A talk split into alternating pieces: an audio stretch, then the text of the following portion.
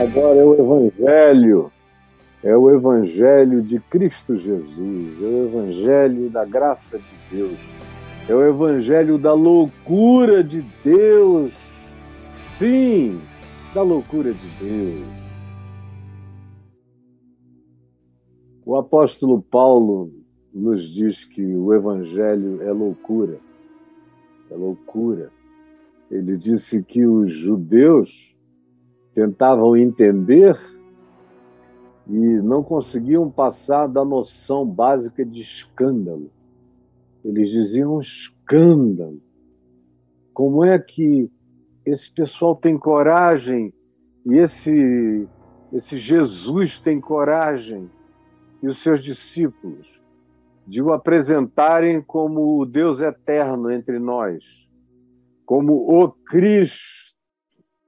O Cristo significava o enviado de Deus, o ungido, que encarnaria todas as promessas de Deus feitas à humanidade desde Adão aos profetas, passando por todos os corações esperançosos que suspiram e anelam vida.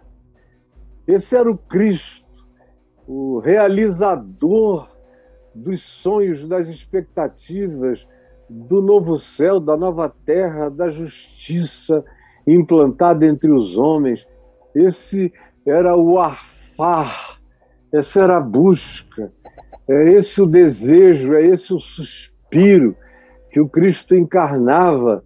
Então, os judeus, quando ouviam de Jesus como o Filho do Homem, que é uma expressão para designar a mesma coisa, um o ungido, que é a mesma coisa, ou o Cristo, em grego, que é a mesma coisa do ungido, do Messias.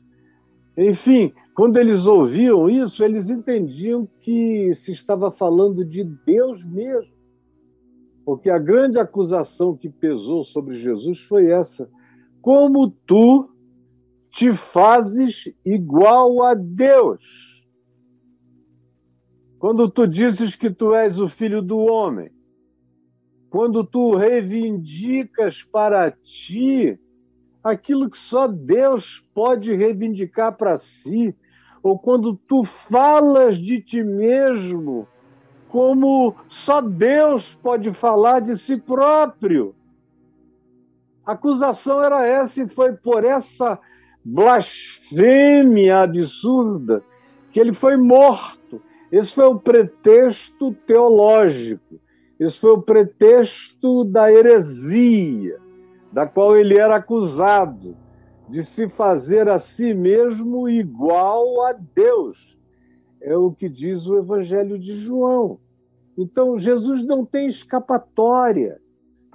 Não tem escapatória. Quem quer que o analise vai ter que ficar encurralado entre a constatação de que ele ou era doido, doido, doido, doido, doido, doido de pedra, ou ele era Deus, Deus, Deus, Deus, Deus de amor absurdo. Mas não há outra alternativa. Não dá para a gente escapar pelo sábio. Não, ele foi um grande sábio. Então foi um sábio mentiroso, porque disse que ele era o pão da vida, a água da vida, a luz do mundo. Ele era o significado, ele era o logos, ele era a razão de ser de todas as coisas. Ele era o princípio, ele era o fim. Ele conheceu todo mundo antes de se encarnar, conheceu todos, conheceu cada figura humana chega ao ponto de dizer: Abraão, vosso pai, viu os meus dias e se regozijou. Ele dizia coisas absurdas. Ele evocava para si mesmo o título de Deus, quando indagado por Moisés: A quem eu direi que me enviou? E Deus disse a Moisés: Dize que eu sou, te enviou. Jesus usa a mesma coisa. Se não crerdes que eu sou, perecereis no vossos, nos vossos pecados. Antes que Abraão existisse, eu sou. Ele é o eu sou. Evoca para si essas, esses qualitativos, esses predicados, essas definições. Não dá para dizer que ele era um sábio, um Buda andante. Não, não dá para dizer que ele era um Confúcio assertivo. Não dá para dizer, para compará-lo com qualquer expressão zoroastrista. Tudo fica diminuto, pequeno, miniaturizado, perto dessa megalomania de Jesus. Não dá para compará-lo com ninguém, em nenhum panteão dos deuses, nenhum.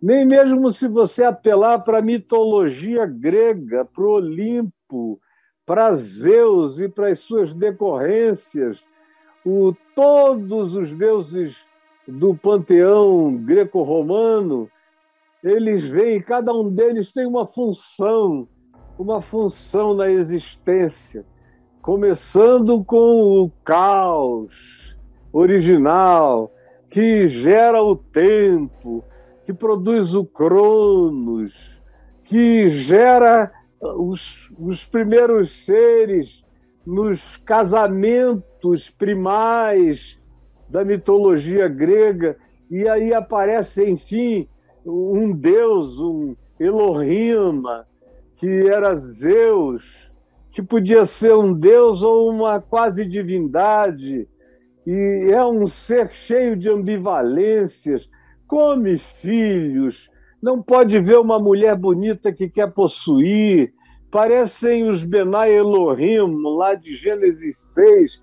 Aliás, a mitologia grega parece muito com uma espécie de ficção da vida dos Benai Elohim e dos Nefilins, dos gigantes, deuses e semideuses, que não são descritos em detalhes em Gênesis 6, mas a mitologia grega os superabunda.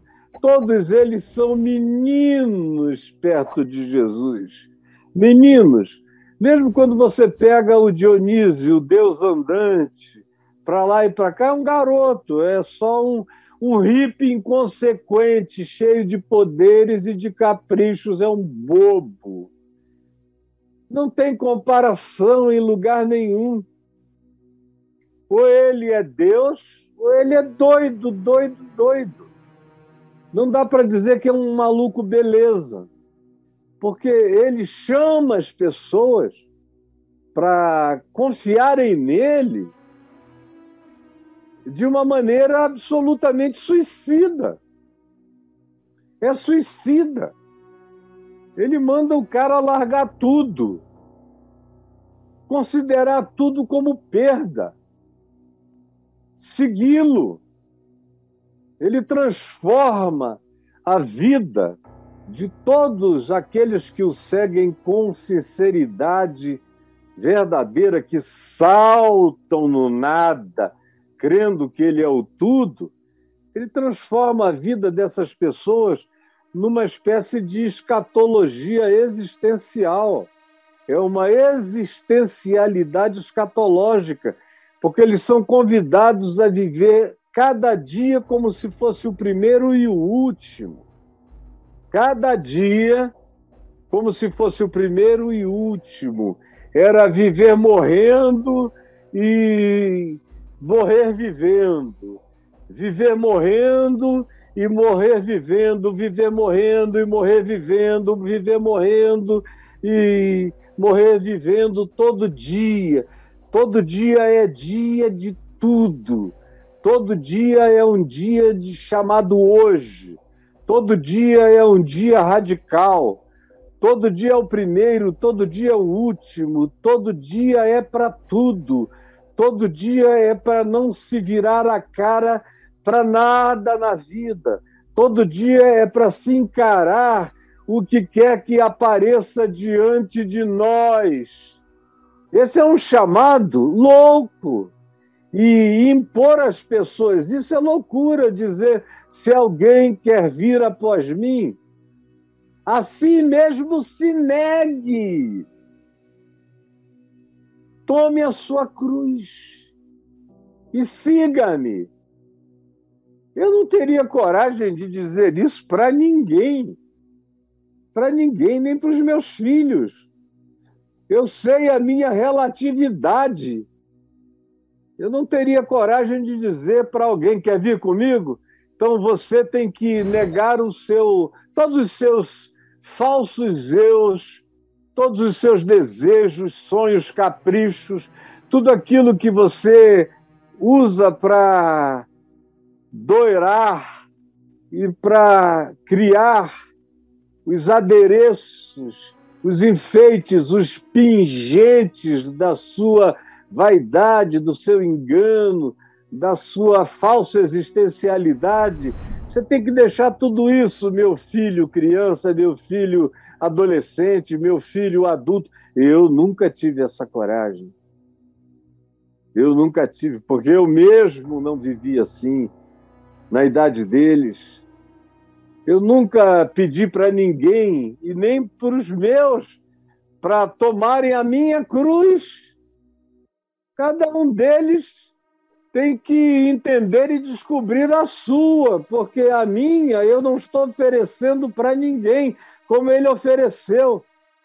Negue-se a si mesmo, tome a sua cruz e siga-me, venha, ande por onde eu andar. E por onde ele andou? Ele não foi para nenhum spa, nenhuma colônia de férias, não chamou ninguém para nenhuma meditação sublime numa alta montanha, não ofereceu banquetes nem manjares até o fim da vida, não lhes concedeu um leito coberto de seda, com travesseiros agradáveis, nada disso. Não tinha nem banho certo todo dia. Sabe lá de quanto em quanto tempo eles lavavam aquele suor lavavam aquela roupa, quanta caminhada, quanto calo, quanta sandália estragada, quanto homem com CC suando, suando, suando, quanta falta de cuidado bucal, quanta gente que andava esperando qual era a próxima sombra, porque ele ia e quem quisesse que fosse atrás e frequentemente desviavam o caminho por causa de perseguições, de ameaças de morte, de coisas as mais variadas.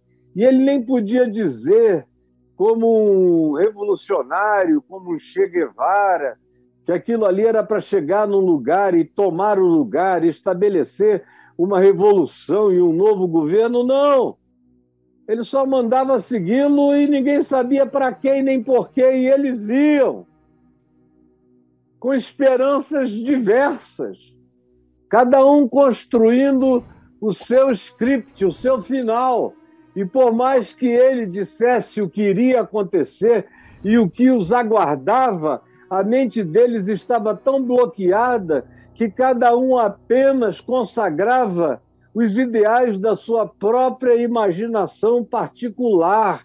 E o que ele dizia entrava em estado de bloqueio, de negacionismo por parte dos que o ouviam e não queriam o desfecho que ele anunciava. Mas ele anunciava e dizia: Venham comigo, eu estou andando para a cruz. Quem quiser andar comigo vai ter que andar para a cruz. Não dá para colocá-lo na categoria do bom mestrezinho, tão querido, tão bom, num monastério silencioso, com os sininhos tocando. Não, era a fuga, ameaça, suor, desconforto. Vai caminhando, não sabe aonde vão reclinar a cabeça, a rota não está definida. Eles podem fazer uma volta para socorrer um necessitado fora de programa, fora da agenda, enfim, e não há nenhuma certeza de que haverá sossego em nenhum lugar, não há férias, não há fim de semana, não há day off, não sexta, nunca para eles, todo dia é segunda, é terça, é quarta, é quinta, é sexta, é sábado, é domingo, é todo dia. É mais um dia de cura, é mais um dia de graça, é mais um dia de confronto, é mais um dia de ameaça, é mais um dia de amor, é mais um dia com Ele. E quem quer que tenha aceito isso, enlouqueceu do mesmo modo. Por isso não dá para colocá-lo na categoria do filósofo. Qual a filosofia dele? Ele tem um programa filosófico para oferecer com passo um, com passo dois, com passo três, com passo quatro.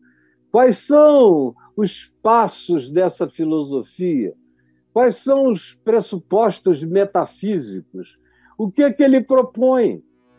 Ele não ensina nada a não ser a viver aprendendo todo dia a viver, olhando para o modo como ele vivia, como ele praticava, era assim que ele fazia. Ele não teorizava, ele realizava, ele encarnava. Então não dá para colocá-lo na categoria do filósofo que não discursava, porque o discurso dele também não propunha nenhum tipo de compreensão superior. Chamava as pessoas para um mergulho no absurdo. doido, doido, doido. E não dava também para amenizar a loucura dele. Não dava. Porque, meu Deus, ele diz para o cara que diz: Deixa primeiro sepultar meu pai. Aí ele diz: Não, deixa os mortos sepultarem os seus próprios mortos. Quanto a ti, vem e segue-me. Prega o reino dos céus. Ele não tem história. Os convidados do banquete metafórico, mais de um que ele construiu metaforicamente para ilustrar o que estava acontecendo, os convidados originais, que eram os, os judeus, os israelenses, os chamados filhos de Israel no Novo Testamento, não quiseram vir. Então ele disse: chamem os coxos, os paralíticos, as prostitutas, os gentilados, os mal afamados, chamem todos para minha casa, porque a minha casa e o meu banquete não será desperdiçado. Doido. Como quando ele disse: vocês querem fazer uma coisa legal? Querem? Então, quando vocês forem dar um banquete, não chamem os ricos, nem os abastados, nem os poderosos, chamem os pobres, os sujos, os mendigos, e deem a eles o melhor. E aí vocês vão comer do melhor banquete em outra dimensão. Loucura absoluta. Quem é que quer atender a um convite dessa natureza?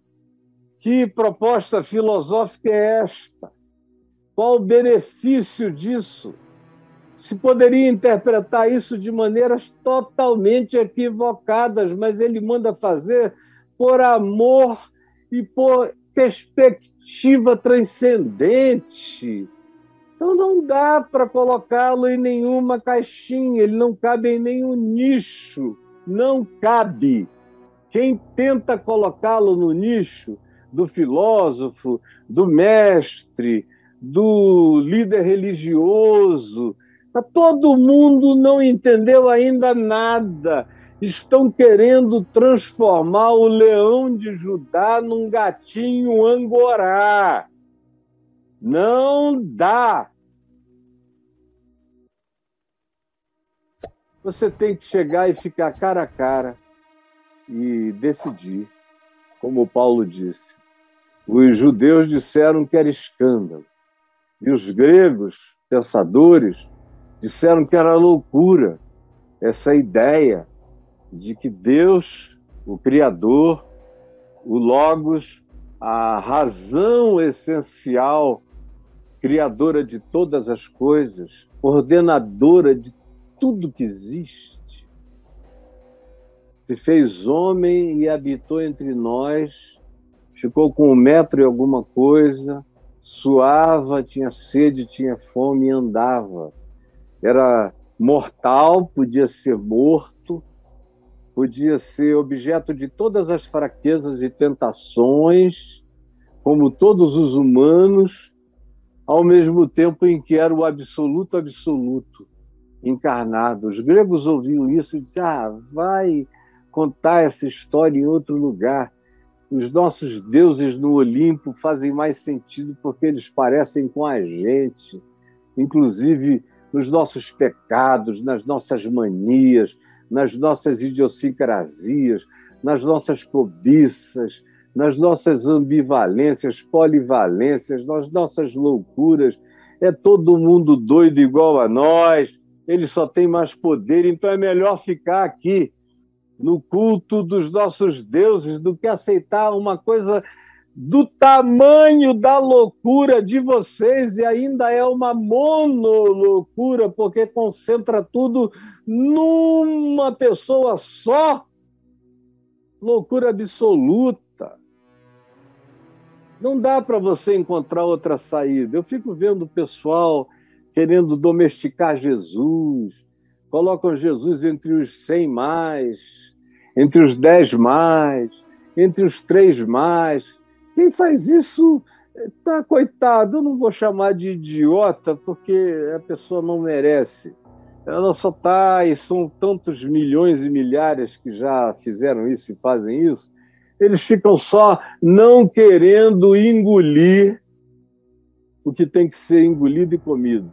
Eles não querem atender aquele convite também absolutamente louco. Quem não comer a minha carne, quem não beber o meu sangue, não terá vida em si mesmo. Mas quem comer a minha carne e beber o meu sangue, eu o ressuscitarei. Aquele que crê em mim não morre. Passa, passa da morte para a vida, que quem crê em mim. A personalização megalomaníaca de tudo que ele diz não permite que a gente o coloque nem como um louco, porque seria o louco mais saudável. Para que alguém tivesse toda aquela megalomania, todo aquele narcisismo, toda aquela certeza absoluta, toda aquela síndrome de onipotência, de onisciência, de onipresença, para que alguém tivesse a confissão daquele amor e as práticas das liberdades dele, não conseguiria viver um dia único de equilíbrio mental. Haveria um desarranjo uma desinteria psíquica, espiritual absoluta, surtaria, correria enlouquecido, daria com a cabeça nas pedras, de repente se mataria.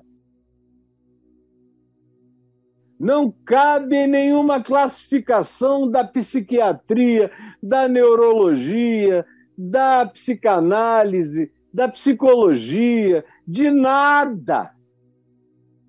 Ele é absurdo. Quem quer que queira ser de Jesus tem que dar aquele pulo no nada. Tem que ser do absurdo, sem paraquedas, sem proteção. Porque ou ele é o doido dos doidos e a gente não consegue explicar como conseguiu viver 33 anos e seis meses sem ter que ser preso e amarrado. Embora a mãe dele e os irmãos, quando têm ouvido dizer que ele, comia, que ele não comia nem bebia e curava gente de dia e de noite, tenham saído de Nazaré dizendo: ele enlouqueceu, vamos prendê-lo, vamos amarrá-lo e trazer amarrado para casa. foi coisa de Maria e dos irmãos, mas do lado de fora, ninguém. O pessoal até dizia, os fariseus, os saduceus, os teólogos, os escribas, os acadêmicos de Jerusalém diziam: é um louco, tem demônio, é um samaritano maluco, é um perturbado mental. Ao mesmo tempo em que eles ficavam embasbacados, porque a sabedoria dele não era de louco. A postura dele era calma, era sã. Mesmo quando ele virou as mesas no templo, expulsou os cambistas, fez isso com uma ira razoável, um olhar de lucidez celestial, dizendo: Vocês transformaram a casa do meu pai, a casa de Deus, num covil de salteadores, que é o que a religião, praticamente de maneira infalível, realiza com o passar do tempo. Mas quem quer que olhasse para ele, baixava a cabeça, jogavam as pedras do apedrejamento no chão. Quem dentre vós estiver sem pecado, seja o primeiro que lhe atire pedra. E começa todo mundo a jogar pedra fora.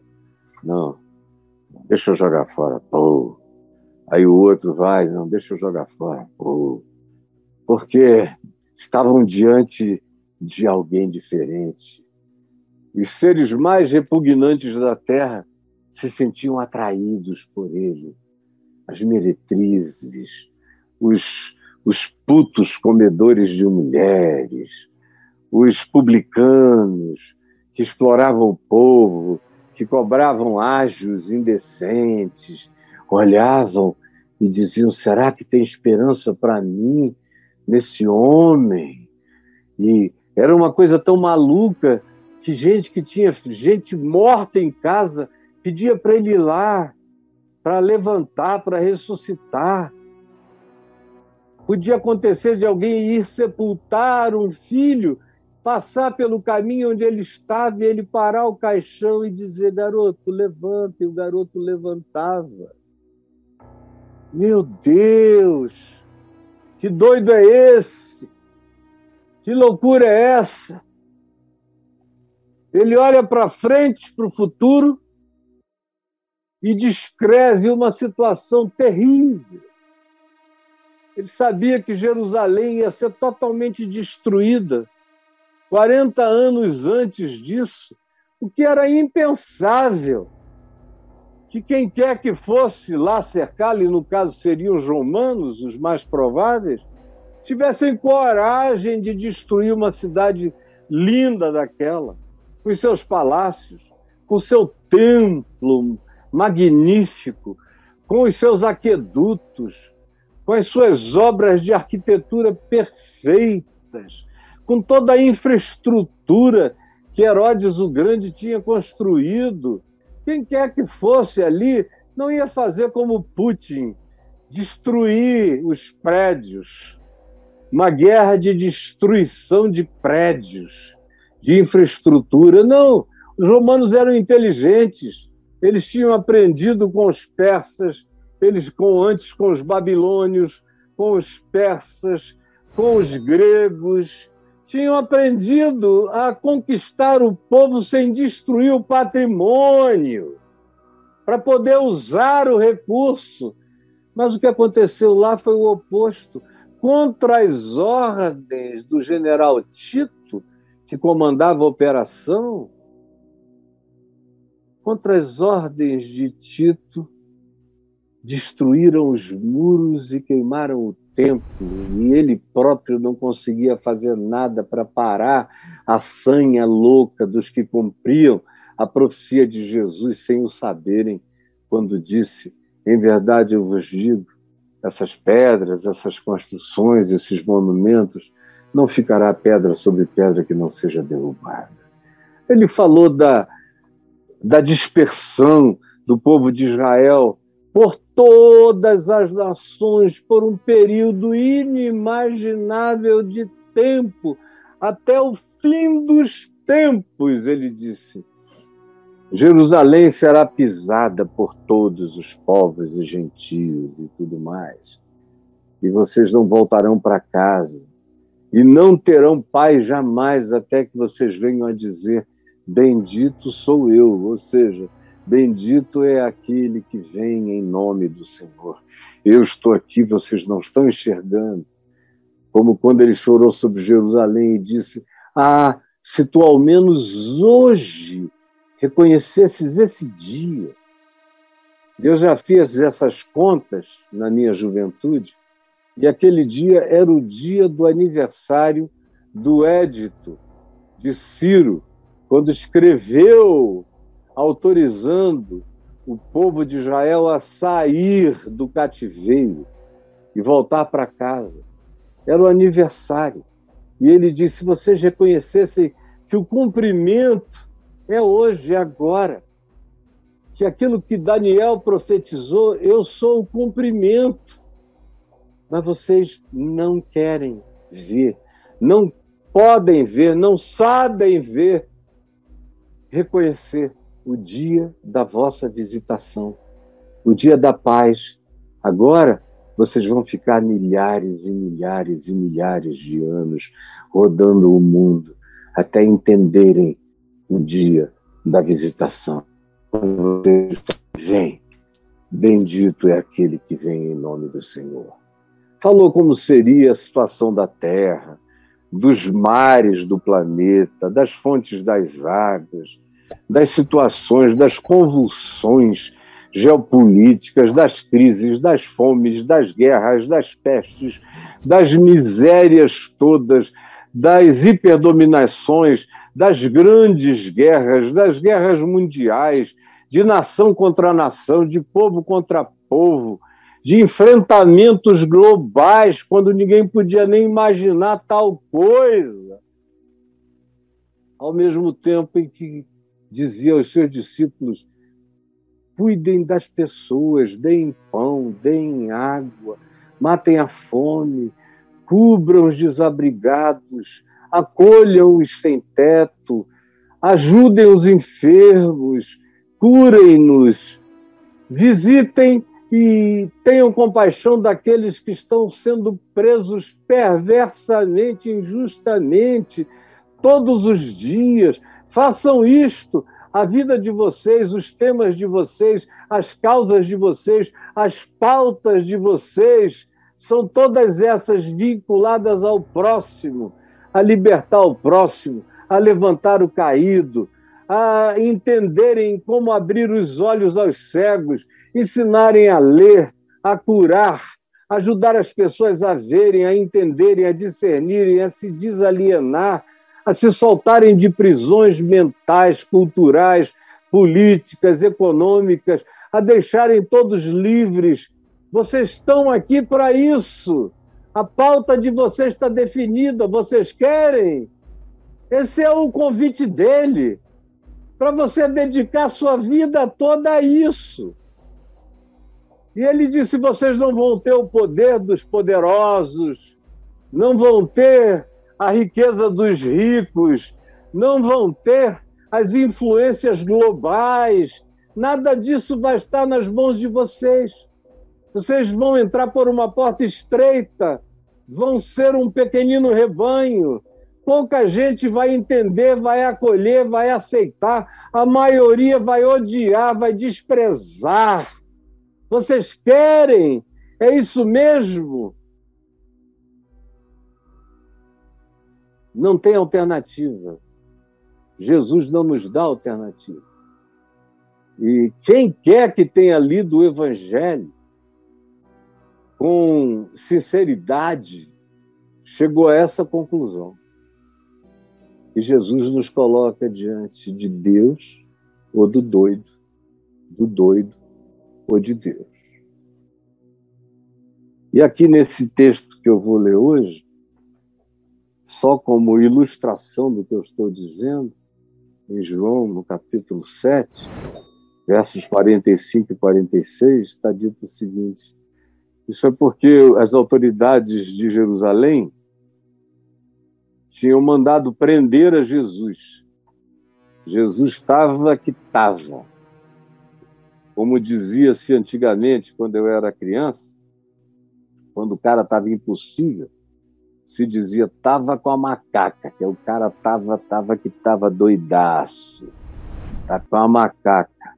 E aí os líderes, no meio da festa dos tabernáculos, de repente ouviram dizer que Jesus estava no templo, fazendo e acontecendo, e pregando, e uma multidão ouvindo, um monte de gente dizendo: Meu Deus, será que é mesmo? Será que ao invés de doido, ele é Deus? Aí, quando as autoridades do templo ouviram dizer que isso estava acontecendo, mandaram uns guardas para irem lá prendê-lo. E eles vieram com toda a autoridade de guardas do templo investidos pelo poder e autoridade dos romanos. E foram prender a Jesus, mas eles chegaram, tinha aquela multidão e Jesus falando, aí os caras. Alguma coisa que Jesus disse alguma coisa.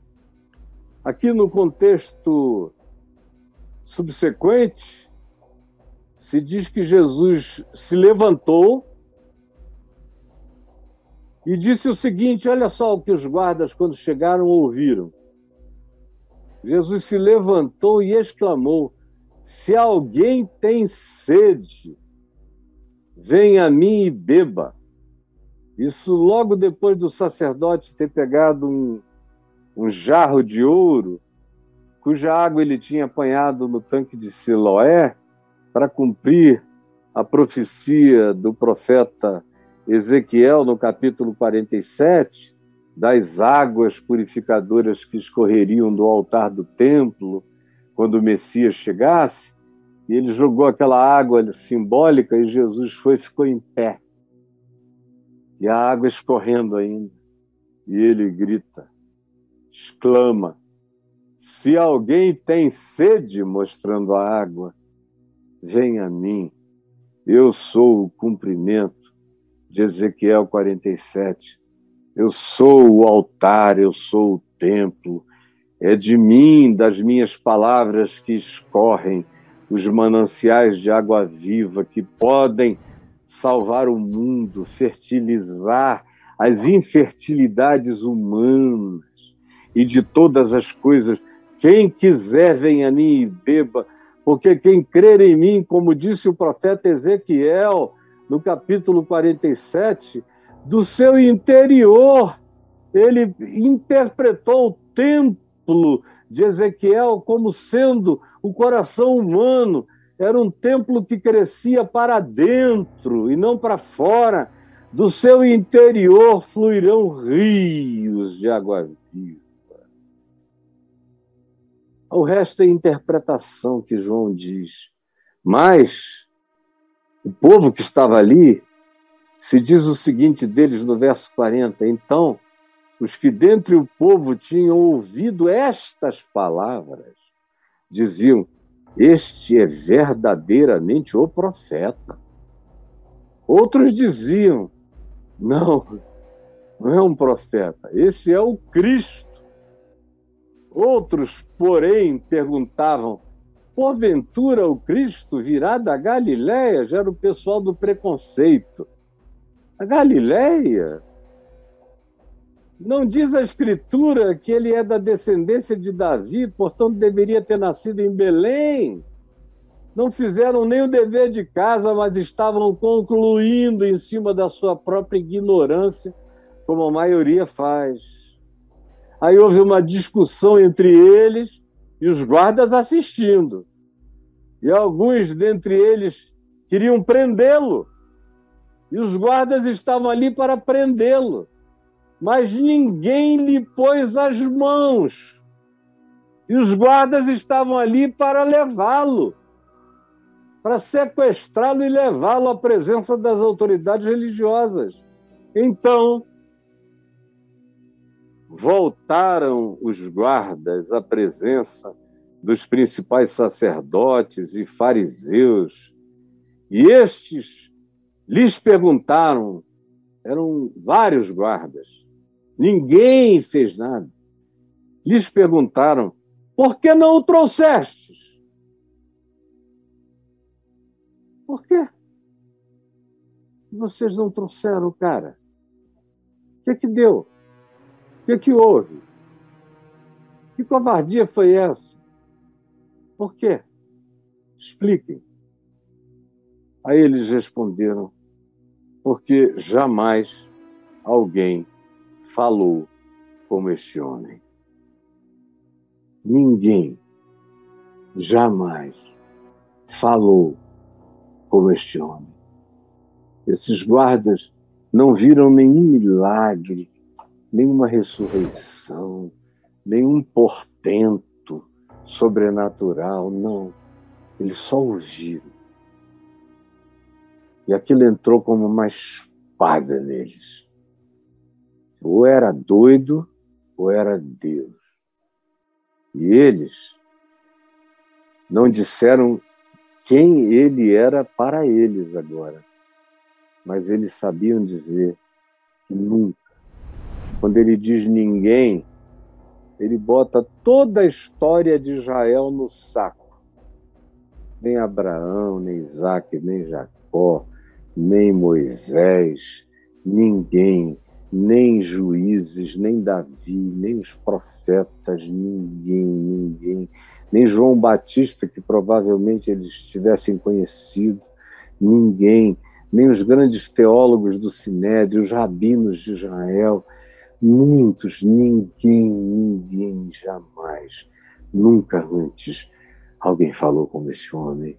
E não era só o que ele dizia, era como ele dizia era como aquilo rasgava, entrava, lacerava, marcava, selava, queimava, ardia no peito, no coração. Ninguém jamais falou com este homem. Era a única explicação. Eles não quiseram justificar nada. Por que, que não o trouxestes? Porque ninguém jamais falou com este homem. Muita gente já me perguntou na vida, Caio, e se essa sua entrega que você fez tão novo na vida, no final você morrer e não tiver vida eterna? E aí? Aí eu digo, e aí nada. Mas por que nada?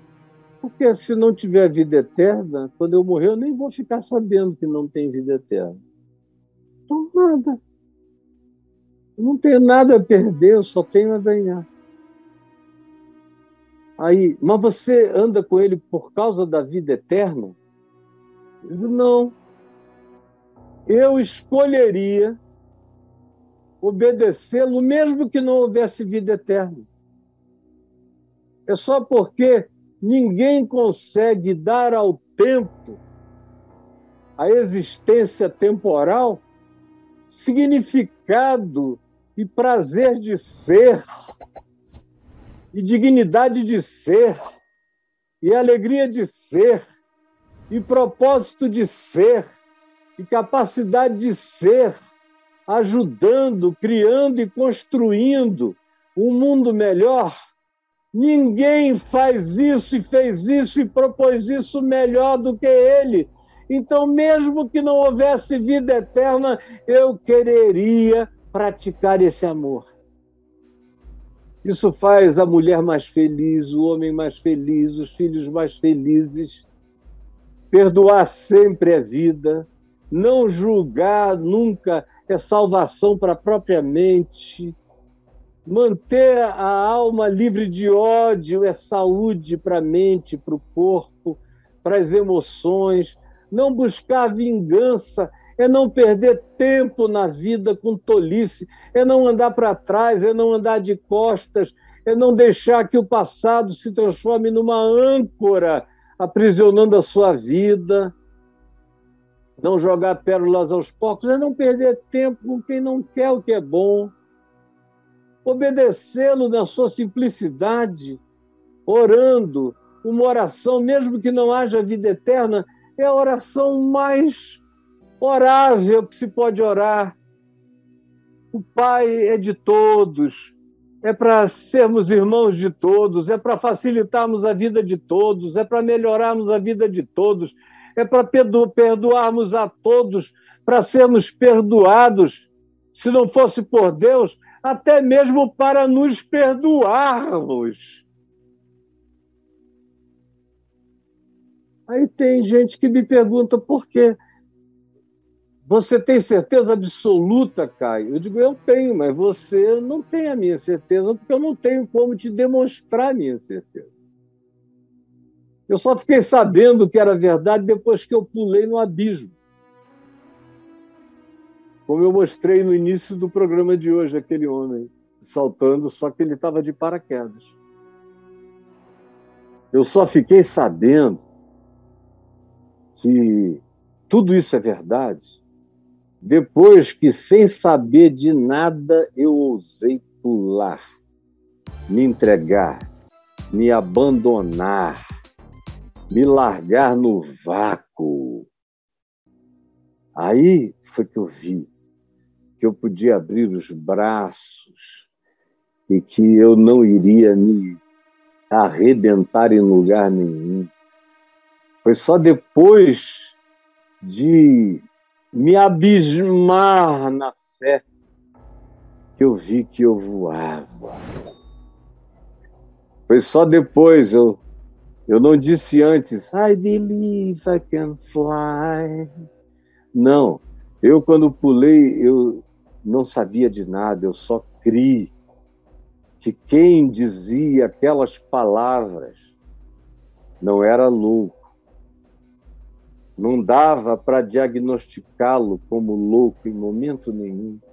Eu criei no caráter dele, eu criei na humanidade dele, eu criei na bondade dele, eu criei no, na sinceridade dele, eu criei na verdade dele. Eu criei que ele demonstrava o que ele falava pelos atos que ele fazia, que ele praticava, eu criei. Ele dizia e ele fazia eu criei, mas eu tive que me abismar no nada.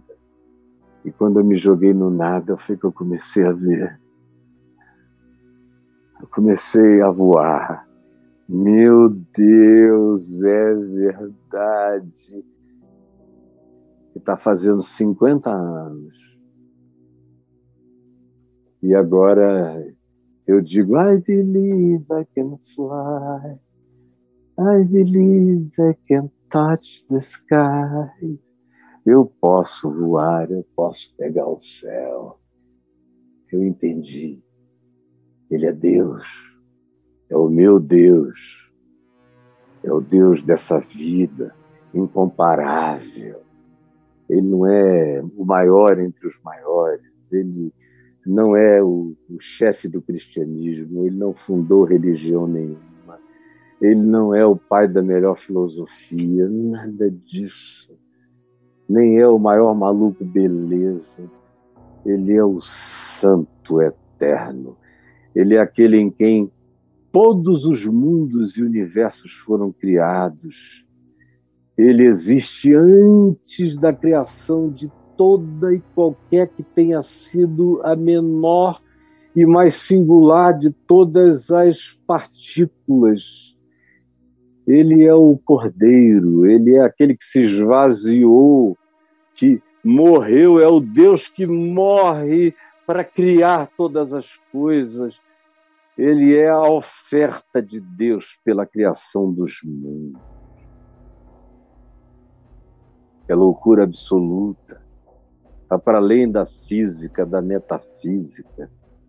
Tem que ser um acolhimento é algo que acontece na viagem do coração, do interior, no templo de dentro. E aí, depois que acontece, ninguém arranca mais de ti. Ninguém.